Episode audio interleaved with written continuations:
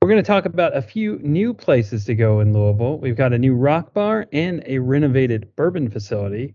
That's up next on the Access Louisville podcast.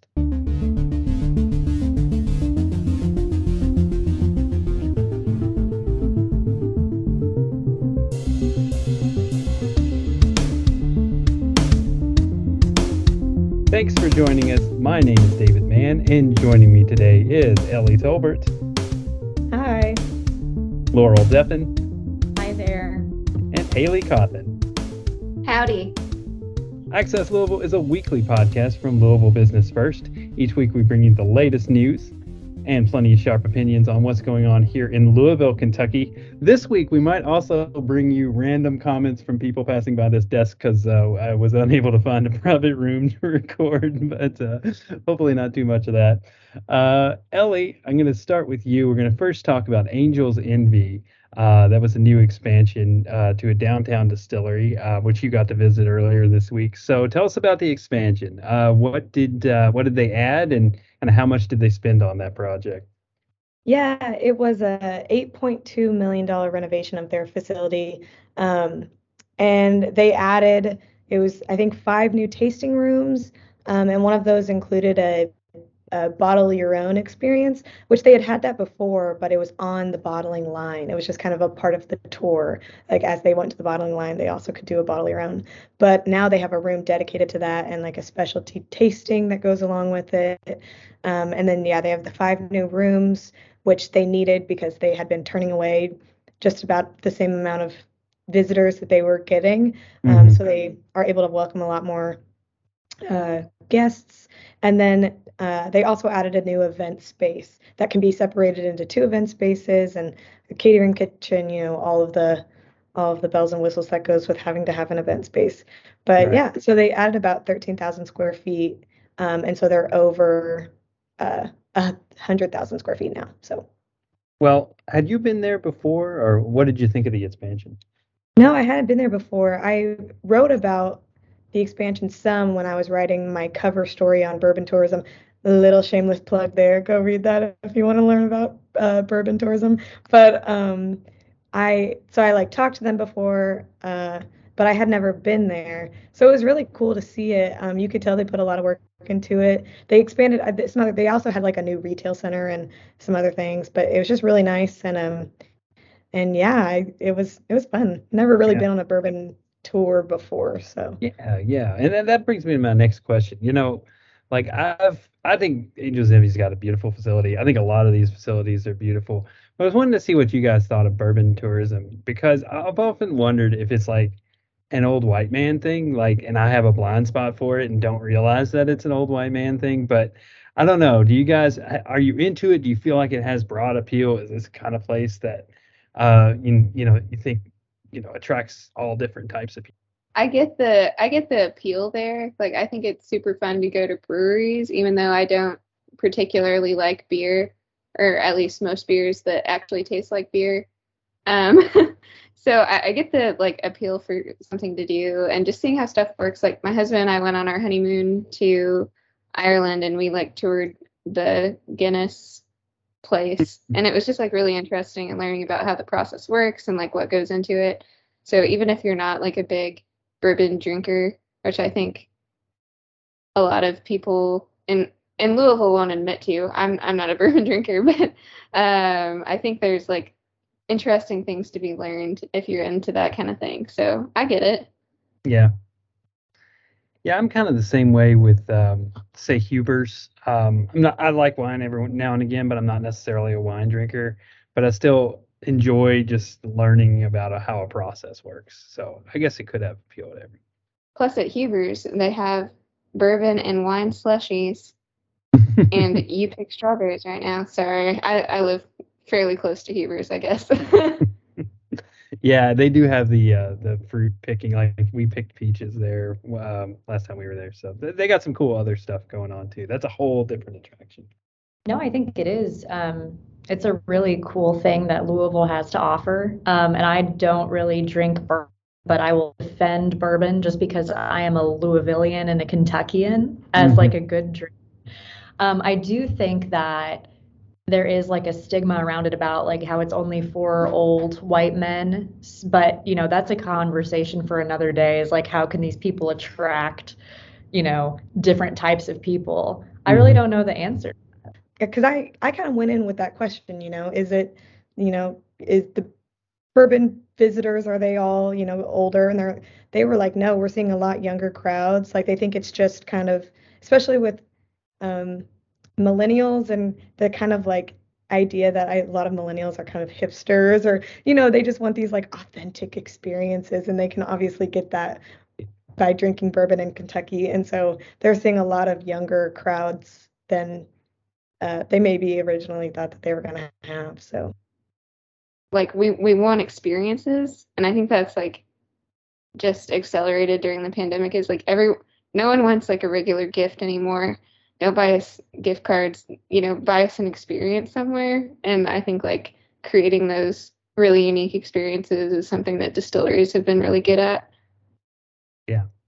I think they want, I think they're conscious of this, um, you know, this audience that they have and they want younger people. Like, that's why, like, I mean, if you walk around uh, Old Forester, I think it's Old Forester, but some of them just have like places that that are like just for taking a selfie because they know that a young person's going to want to like go there, take that selfie, have the thing in the background that they can put on their social media and so and such. And then like I saw Forecastle with the um, I don't know what you call it, but the ring, the selfie ring that go that you can stand in. I saw that at Derby too. So I think like a lot of brands are kind of conscious of that. Uh, speaking of young people, fellow youths, uh, tell us about uh, this uh, this new um, rock bar over in uh, southern Indiana, Laurel. You were just writing about that. That's the other place that, that teased. us, said a new place to go. This this new uh, rock bar. So what's uh what's the story with that? Yes here I am, the youth, speaking about Losers 812. Um, so this building used to be Barrel House on Market, and it's a pretty neat building. Um, it's only about 2,000 square feet, um, but they have a lot of outdoor patios, including an elevated outdoor patio, which was a main selling point. Um, so you know, it's going to be a bar for the losers, is what the owners told me. You know, they're only going to pay, play rock music and um, they're going to try to have live music outside every night. And the only rule is you have to play rock, but that could be country rock, hip hop rock, any form of rock um, you can think of. So it's a pretty neat location. I love that they're they're they're leaning into rock and the the name Losers Eight One Two. There's something like distinctively '90s about that. I don't I don't know what mm-hmm. it is. Uh, I want to watch Beavis and Butthead and uh, do other '90s as well. Uh, coming home or after coming home from Losers Eight One Two. Um, let's see. So who's behind that? You you mentioned you talked to, to the two owners, right? Yes. So it's a bit of a mixed bag. So the um, one of the owners is Trey Landrum, and he's the son of the owner of Trixie's. So he was the owner of Trixie's for a little bit. Um, his dad was behind Toy Tiger. Um, and, you know, after selling Trixie's, Trey told me he was kind of just done with that part of the industry. Uh, we can, mm-hmm. he didn't say which, but we can assume which part um, because he said he was still drawn to nightlife and the bar scene. Um, so he partnered with Kevin Kane, who is the drummer of local band Knocked Loose, which, if you were ever part of the Louisville underground scene, they're kind of royalty around these parts. Uh, so they partnered together um, and they just put a little bit of themselves into it. Yeah.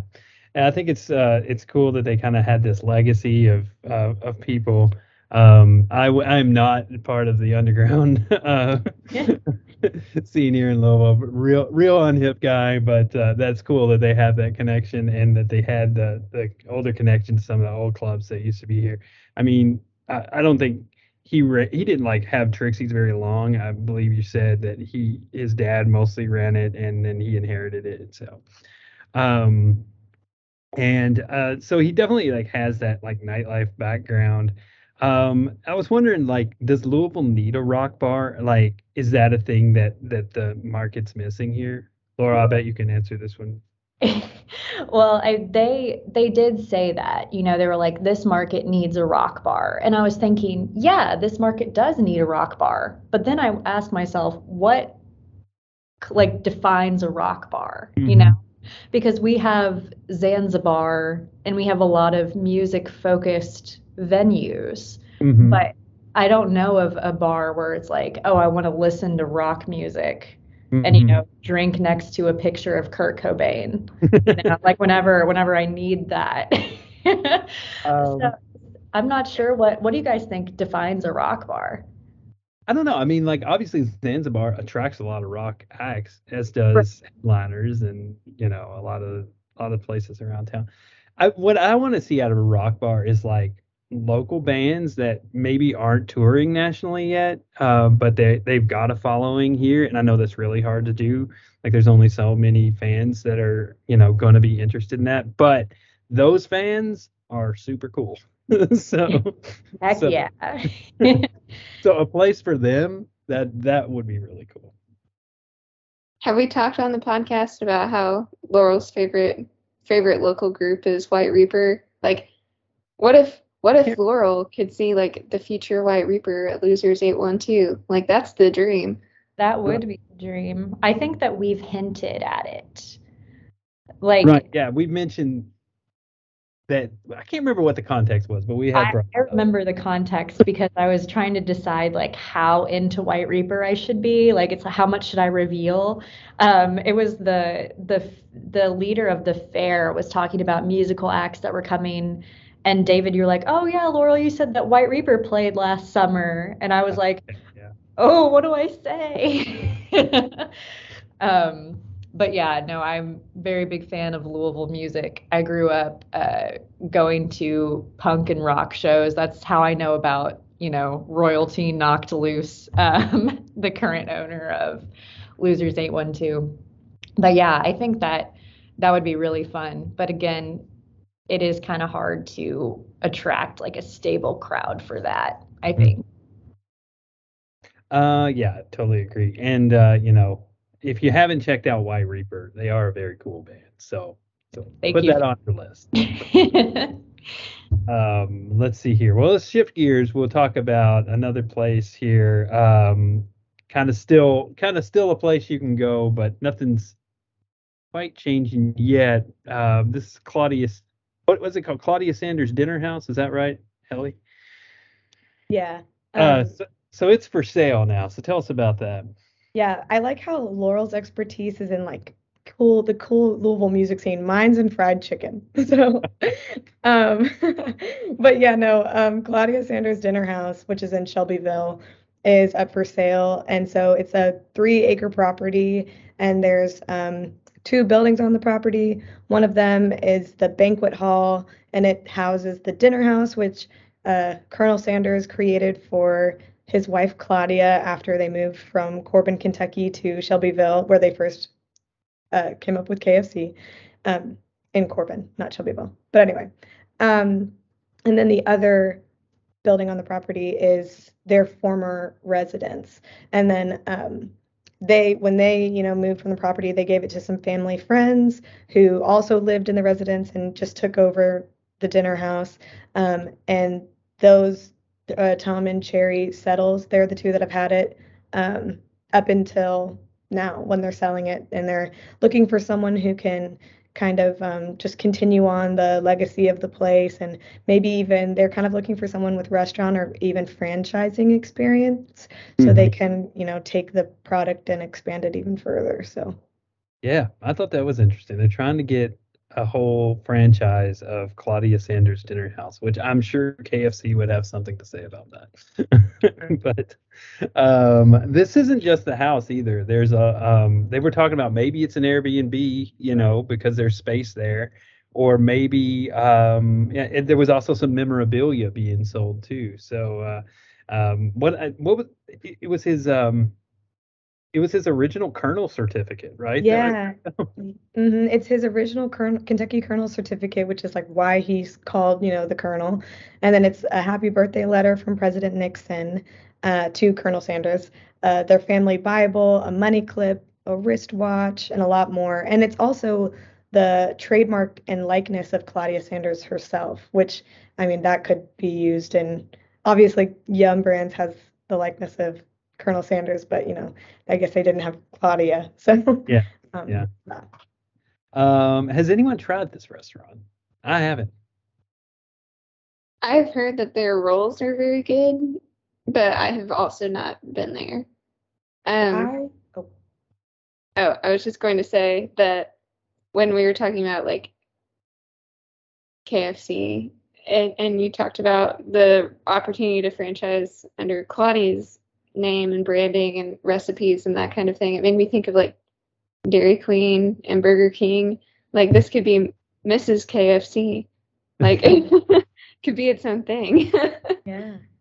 Um, yeah, I have been there. We used to go there. I did, uh, I said this the other day in the office, but I did um, like youth government when I was a kid, and then we would stop there on the way to Frankfort on the like field trips to the capital.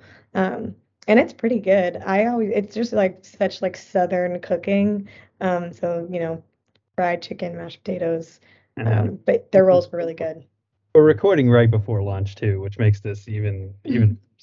um, but uh, but yeah, I mean, you can't go wrong with Southern food. So, um, any thoughts on KFC as as a brand or as a restaurant? I mean, obviously Colonel Sanders was uh, is you know this famous Kentuckian, and and KFC's known the world over. But uh, you guys feel like that brand is uh, being more positively embraced now? I feel like it has been kind of cleaned up in the last five years or so. And Haley, you got some expertise on this, so I'll, I'll go to you on this. I think, well, I think even before before I got to Louisville, like I came in in the era of the celebrity colonels, and like I knew KFC is this like off the wall marketing brand. Like they would come up with these really like silly and fun and just Right. Like Just the log that smells like fried chicken that you can. Yes, yes, or the sunscreen that was fried chicken scented, or a multitude of other things that I was just like, who comes up with that? Like, who is asleep and just like wakes up and they're like, yes, a, a lifetime movie with Mario Lopez as the Colonel. I Oh, I forgot forgot what that was called.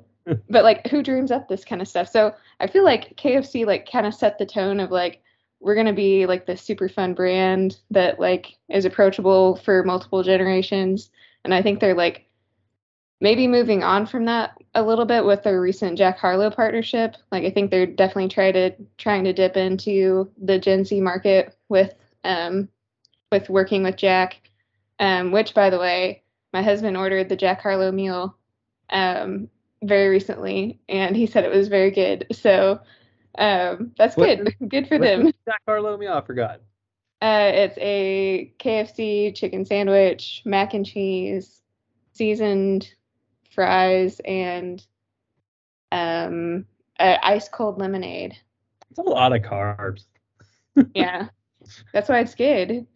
Yeah, that's what it's Like, can you imagine if Jack was like, "Nah, I'm going for a salad." Like, that wouldn't be cool. That's not. That's that not gives you no street cred. All right. All right. Well, let's uh let's move on from KFC. We'll talk about this one last thing and it's office space uh downtown. Uh always always talk about downtown on this show, but uh Laura, what's the story with Humana? Uh they're donating a building to U of L, right? They are, yeah. And this is kind of an addition to a collaboration um, partnership donation um, that was already established. Um, so back in February, Humana, the Humana Foundation, and U of L collectively pledged $25 million to this new initiative that they've got going on called the Health Equity Innovation Hub. Lots of letters there to remember. Yeah. I think there might, there might be an acronym, but I don't want to get it wrong, so I'm just going to call it the Health Equity Innovation Hub. If U of L's involved, there's probably an acronym. Right. Or like any any like higher education Yeah, exactly. Is usually going to go with the with the acronym. So how's U of L going to use it? I guess they're going to use it for this hub, and this hub is focused on um, improving health outcomes for marginalized communities. Yeah. And Haley, you know, um, this is something that you and I talked about just yesterday, very, or maybe it was two days ago, uh, very briefly. Um, you know, this it kind of looks like Humana is using less space downtown. Like, and I think that's in the wake of the pandemic. Laurel, you had written about um, uh, how how they're bringing their workforce back, but they they you know still have a lot of uh, remote employees. So, what do you think it means, Haley? I mean, does it? It's kind of I don't, I don't guess it's bad news because they have U of L there, but it does look like Humana is using fewer fewer people downtown. I think um, anyone could like read between the lines there and be like, ah, Humana is giving away this what eight story building with lots of square footage. Like, right, substantial building. yes, a a whole building in the heart of downtown that they have vacated completely, and either I'm assuming some of those workers are now working remotely, or they've put them in other um, available office spaces. So I don't think it would be, you know, too far of a stretch to say that Humana has reshuffled where its people are working. Um, so it'd be interesting to know exactly how many of its fo- how many of their employees are driving into Louisville, working downtown every day.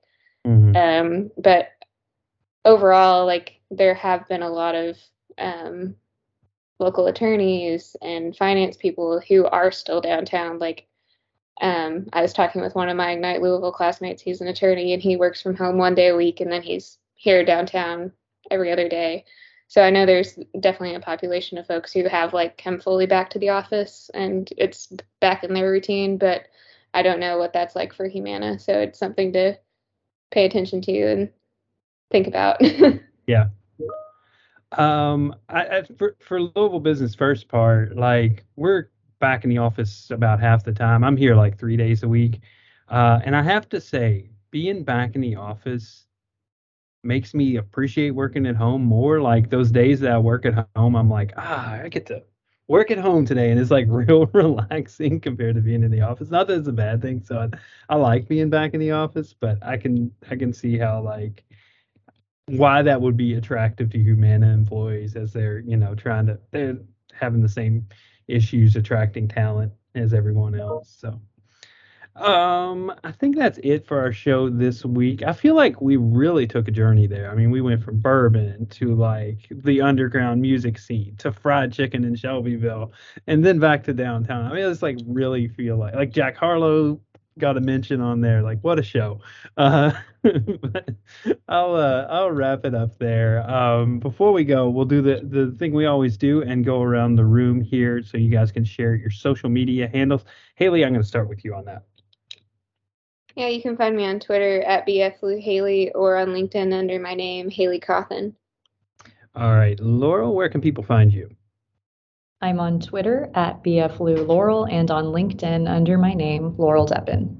All right. Where can people find you, Ellie? You can find me on Twitter at bflou Eleanor or on LinkedIn under my name, Eleanor Tolbert. You can find me under my real name on LinkedIn. That's David A. Mann, or you can find me under my fake name. Although Haley advises me not to proclaim that I have a fake name. Uh, that's on Twitter at dman3001. Why shouldn't I say I have a fake name, Haley? That's what they're looking for in like forged documents and things. the IRS stuff. Good. yeah, there you go. All right. If you want to find this podcast, uh, you can find it on popular podcast services, including Apple Podcasts, Google Podcasts, Spotify, Stitcher, and Radio Public. Thank you very much, Ellie, Laurel, and Haley. Thank you guys for listening to us at home, and we'll see you next time. Bye.